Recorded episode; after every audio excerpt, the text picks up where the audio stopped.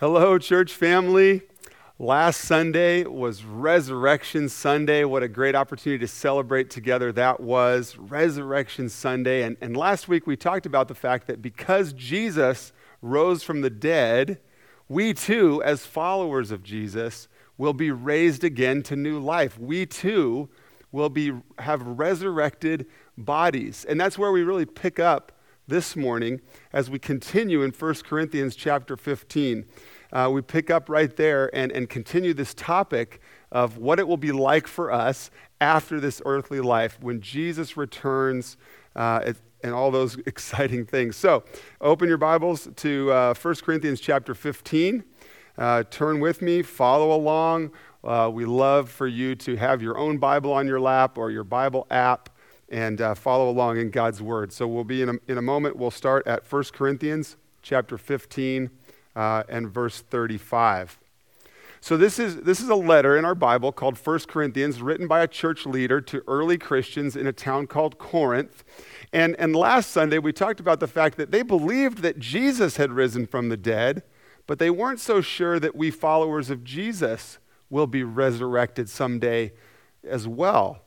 And so in our passage this morning, verse 35, they, they ask, uh, Paul, the author, is, is writing back to them and answering this question. Verse 35. But someone will ask, How are the dead raised? With what kind of body do they come? See, these, these early Christians are going, How is this possible? We know that our earthly bodies are subject to disease and, and, they, and they fall apart and, and eventually die. How are we made for life eternal? And so perhaps that's why they had just given up on the idea of resurrection entirely. They thought, How is it possible for our body to live forever? So there must not be a resurrection from the dead for, for believers. So, Paul, the author, has already addressed that in our passage last week. And now he's addressing their question okay, well, how are the dead raised? With what kind of body do they come? And so you can see perhaps what the Corinthians were worried about here. Perhaps what they were picturing, not able to, not able to understand a way that we could live eternal, they were picturing that this resurrection future would be a decayed corpse raised from the dead uh, uh, reanimated somehow. In other words, perhaps they were thinking, or what we may have thought was, okay, so you're saying we're going to be resurrected? You mean we're going to be zombies? What's up with that? Verse 36 You foolish person, what you sow in the ground does not come to life unless it dies. And what you sow is not the body that is to be but what goes into the ground is but a bare kernel, perhaps of wheat or of some other grain. So here the author uses the example of a, of a seed turning into a crop, a seed turning into a plant or a tree to give us the picture of, of continuity. That there's continuity between our earthly body and our future glorified body, our resurrected body. There is continuity. Like that seed that, that turns into a plant there is some molecular continuity between the seed and its eventual plant, right? It, there's a built in kind of a DNA that stays the same. There's a continuity.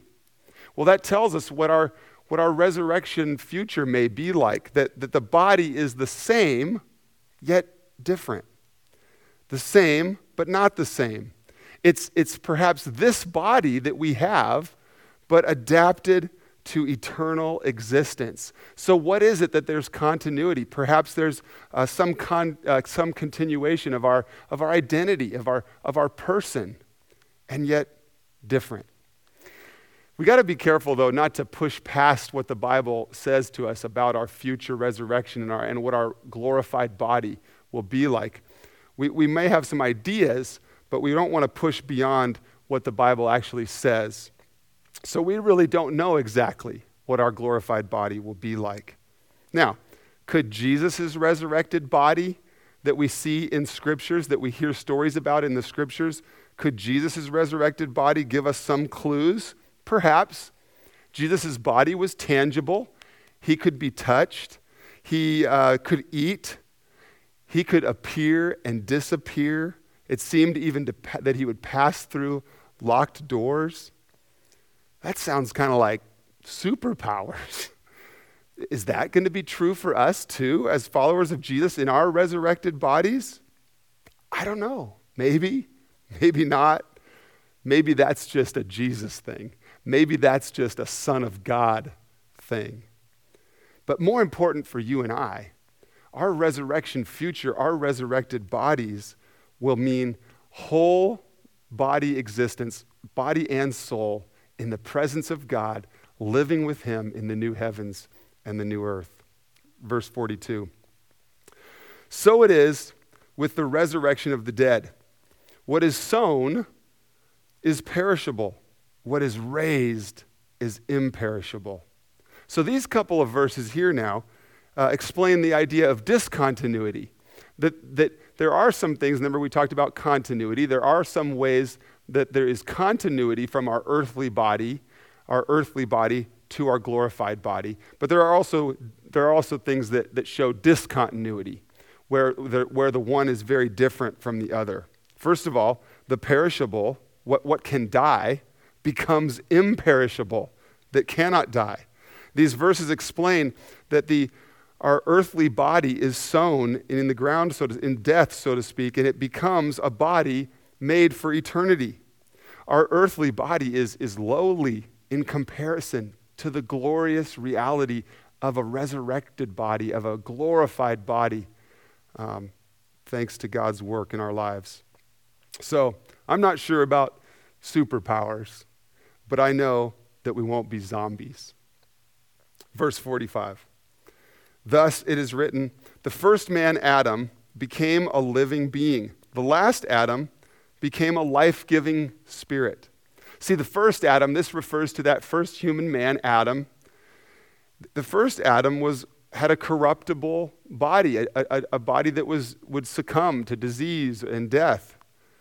And he, you remember back in the, in the story of Genesis at the beginning of our Bible, that corruptible body was, was animated by God's breath. He was given life by God breathing life into him. The last Adam is a, is a, um, is a reference to Jesus. The last Adam, he was raised from the dead, as we celebrated last Sunday, and his resurrection gave him an imperishable body. He had lived as a man, as a human. He, was, he died and rose again, and in the resurrection uh, was given this imperishable body, animated, empowered by the Holy Spirit. Let's keep going at verse 48 as was the man of dust, Adam, the first Adam, as was the man of dust, so also are those who are of the dust, you and me, human beings that have been made and descended from Adam. So also are those who are of the dust. And as is the man of heaven, so also are those who are of heaven. Just as we, followers of Jesus, just as we have borne the image of the man of dust, we shall also bear the image of the man of heaven. Our, our bodies will resemble both. We will experience both resembling the first Adam in, in, a, in a physical and corruptible body now, and, and, and then receiving someday in the future a glorified body like Jesus. I want to read just a few verses to you from Philippians chapter 3, starting at verse 17. Brothers, Join in imitating me. See, the author could say, You imitate me as I imitate Jesus. I'm following Jesus, so you imitate me. Brothers, join in imitating me and keep your eyes on those who walk according to the example you have in us. For many of whom I have often told you, and tell you now, even with tears, many I've told you about walk as enemies of the cross of Christ. Their end is destruction. Their God is their belly, and they glory in their shame, with minds set on earthly things. Verse 20. But our citizenship, followers of Jesus, where we belong, our true identity, our true citizenship is in heaven. And from it we await a Savior, the Lord Jesus Christ, who is coming back, who will return. Verse 21 who will transform our lowly body to be like his glorious body by the power that enables him even to subject all things to himself. What a future we have because of Christ. Because he lived and died and rose again, we, and, and that new life shows that we too can have new life through Jesus. What a future we have because of Jesus. New life now, rich, meaningful, full, abundant life as we follow Jesus now, and eternity in the presence of God, living in the new heavens and the new earth in our resurrected bodies. So, as we always do, it's been good to take a few minutes to study God's Word and as we continue our journey through the letter in our Bible called 1 Corinthians. And we're going to continue to do that here the next few weeks as well. But I actually want to shift gears a bit. If you don't mind, I want to take the, the rest of the time we have here together this morning just to share some things with you, some things that I've been thinking about, some things that the staff and elders have been thinking about and beginning to brainstorm and pray about. And I want to bring all of you, my church family, in on this and encourage you to be thinking and praying along these lines with us. But first, I guess let me start here that, you know, again, we know we are all in this unique situation, this odd time of life with, with the swirling circumstances and uncertainty going on around us. I know that some of you are employed and some of you are not. Some of you, a life is continued as usual, and some not. Some of you are busy as usual, and some are not. Some of you are enjoying this season and, and the differences that come with it. Uh, Obviously, we're sad and we hurt with those who are hurting uh, because of the coronavirus, and we, we want to think of and pray for uh, those people and, and those families affected. But as, in, uh, as we consider what our lives are changed or not changed, that's what I'm talking about. Some of us are, are enjoying the, the slowing down of our, uh, the daily rhythms, the, the changes to our schedule. But, but perhaps you are not. Some of you are, are feeling connected with people still, even as we stay home to stay healthy, even as we honor social distancing recommendations. Perhaps some of you are feeling connected to other people, and, and, and there are some in our church family who are not who are isolated and, and, and not sure of, of, of how to stay connected. What do we do about all this? Here's the question we've been asking in recent weeks How can we, followers of Jesus, faith church family, how can we continue to be the church in this time when we cannot go to a church building? How does, how does being a Christian continue? How does being the church continue? Isn't it possible to continue growing spiritually? Isn't it possible to continue enjoying the fellowship and relationship with other Christians, other, our brothers and sisters in Christ? Isn't it possible to continue to live out the ways of Jesus, showing God's love to the world and proclaiming the good news of Jesus, even in these limited circumstances? I wanted to tell you we've appreciated um, so much the, the staff and I have appreciated so much the notes and comments that we've heard, the thanks that we've heard, and the encouragement we've heard for the fact that we have continued to offer these online uh, worship opportunities on Sundays. And, and we're going to continue to do that. Um, we will continue to do that. This is an important part of being a church family. But you know, early on, a few weeks ago, I told our staff and our elders, I don't, I don't want us to be zombies, so to speak. I don't want us to just go through the motions of church. I don't want us to just uh, put all of our time and energy into recreating what we used to do in a building and just do that same thing online. Why? Why am I saying I don't want to be zombies and just go through the motions and kind of get by just doing the bare minimum or doing what we think we should, we should do in, in switching online. Because the reason is, is because I want to know what God has for us in this time of history. In this season of our lives, with these certain circumstances and with these limitations, and not being able to gather in person as a large group church family, what does God want us to see, hear, learn in this? Because I know that God doesn't waste anything. The God we serve and worship is a great God, the creator of all things, who is sovereign over all. There is nothing that has gotten out of his hands. Everything that happens goes across his desk, so to speak. Our God is at work. He doesn't waste anything. And, and in, in all things, He's at work for our good and His glory. So, if that's true, if God doesn't waste anything, I want you and me to have the opportunity, I want us to have the time and space to consider how does God want to work in us and through us right now? We've meant it. You know, when we've said this a few times recently, we've meant it when we say that we want to use this opportunity. Church family, let's use this opportunity that life is giving us right now to learn how we can be the church, how we can continue to be the church, how we can continue to be Christians and growing in, in, in Christ, even now, even in the midst of this, not having to just wait and wait and get by until things go back to normal. If God doesn't waste anything, don't be a zombie and go through the Christian motions. Don't be a zombie and just try to get by until this is over. What does it look like for you and I to be a Christian when we can't go to the building? Now, don't get me wrong. I can't wait for us to get back together in person.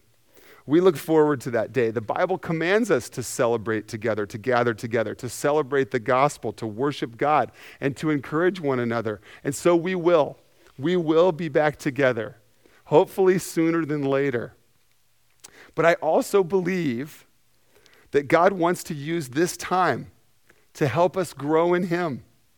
How do we follow Jesus when we can't check the box of being in the building on Sunday absorbing some information and shaking a few hands. That's why I love the stories I'm hearing from many of you about others in our church family. I love the stories I've heard of your care for one another, of how you're reaching out and staying in contact and running errands for each other and checking in and being conduits of God's love to one another. I love those stories. Keep it up. Because the reality is is that we leaders we, we staff and elders we can't care perfectly well for everyone in our church family. We, we love you. The staff and elders love you and we're working hard to stay in contact and to be praying for you and to be available for, in, to help in any way that we can. So please let us know. But and we're going to continue to do that. But even more effective is the exponential potential that we have as a church family if, if we all realize this. If you realize this, if I realize this, that all followers of Jesus are Holy Spirit empowered ministers of the gospel. That God, that you, follower of Jesus, as you have trusted your life to God, He has filled you with the Holy Spirit, and the Spirit is giving you what you need to live for Him. And so we are all spirit empowered ministers of the gospel, conduits of God's love to those around us, and proclaimers of the good news of the life, death, and resurrection of Jesus, and how life, true life, is found only by putting our faith in Jesus. The exponential potential of that. And here's what I mean by that. I remember years ago when I was a young Christian that this example was given to me, and, and they were speaking about evangelism about sharing the good news of Jesus with others and how there was kind of these two ways we were comparing of how we could reach the most people. How could we share the good news with the most people? And, you know, one example was kind of in, in, in, in Billy Graham style, you know, if we had the opportunity to stand in front of a group of 10,000 people every night and preach the good news every night for weeks and weeks and months, that would be an incredible number of people that we would get to share the good news of Jesus with, right? But then the comparison was while that was an impressive number of people, first of all, how realistic is it that you and I will have an opportunity to speak gospel truth to, to crowds of 10,000 every night? But second, but here's what the comparison was the comparison was what if instead we consider sharing the good news this way? That you share with a couple people, that I'm investing in the life of a couple people, and we expect that those people will in turn share the good news with others who will in turn share the good news with others? What if I'm investing in a couple who invest in a couple who invest in a couple? We see this exponential potential. And can you imagine how well cared for our church family would be then if we apply that principle to our sharing and caring and checking in and reaching out, calling each other, listening to one another, and praying for one another. I would love to see God do that in our midst in this season where we can't be all together in a building, but where we absolutely can continue to be the church. So don't be a zombie. Our future is a resurrection future. Our future is living in the new heavens and the new earth in a glorified body in the presence of God.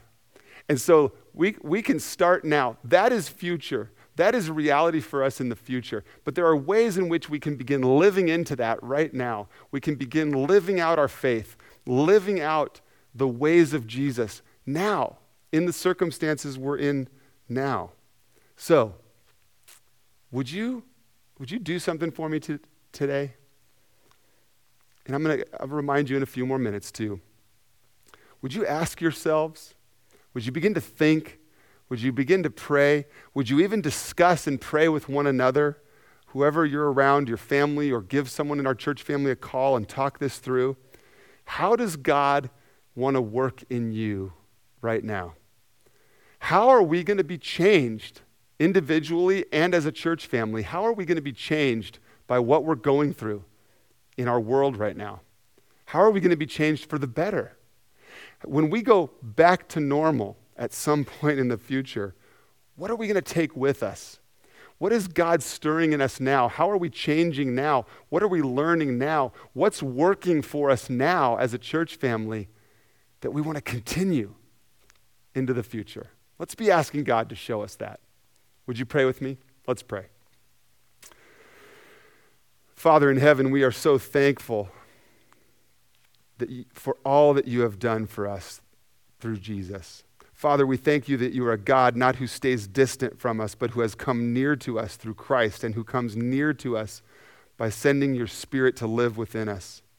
Father, we thank you for the hope we have because of Jesus. We thank you for true life now and life eternal because of the life, death, and resurrection of your Son. Father, we want to, in thankfulness, live for you in all we do. God, we pray that you would help us, our lives, to reflect your greatness. We, we, we pray that you would help our lives to reflect your goodness to us. As you fill us with your love, would our lives overflow your love to those around us? God, we want to live for you in all we do. And this morning, we want to continue to worship you in every way. We want to continue to lift our voice in song. We want to give our offerings. We want to say our prayers, all out of thankfulness for your goodness to us. So, as we continue to worship this morning, we want to recognize before we give our offering that all we have is from you, that you are a generous God, that you have, that you have given us so much through Jesus. And so, as, as an act of worship, we want to demonstrate our trust in you. We want to trust you in every area of our life, including our finances. And so, God, we give willingly, sacrificially, thankful to all that you've done for us.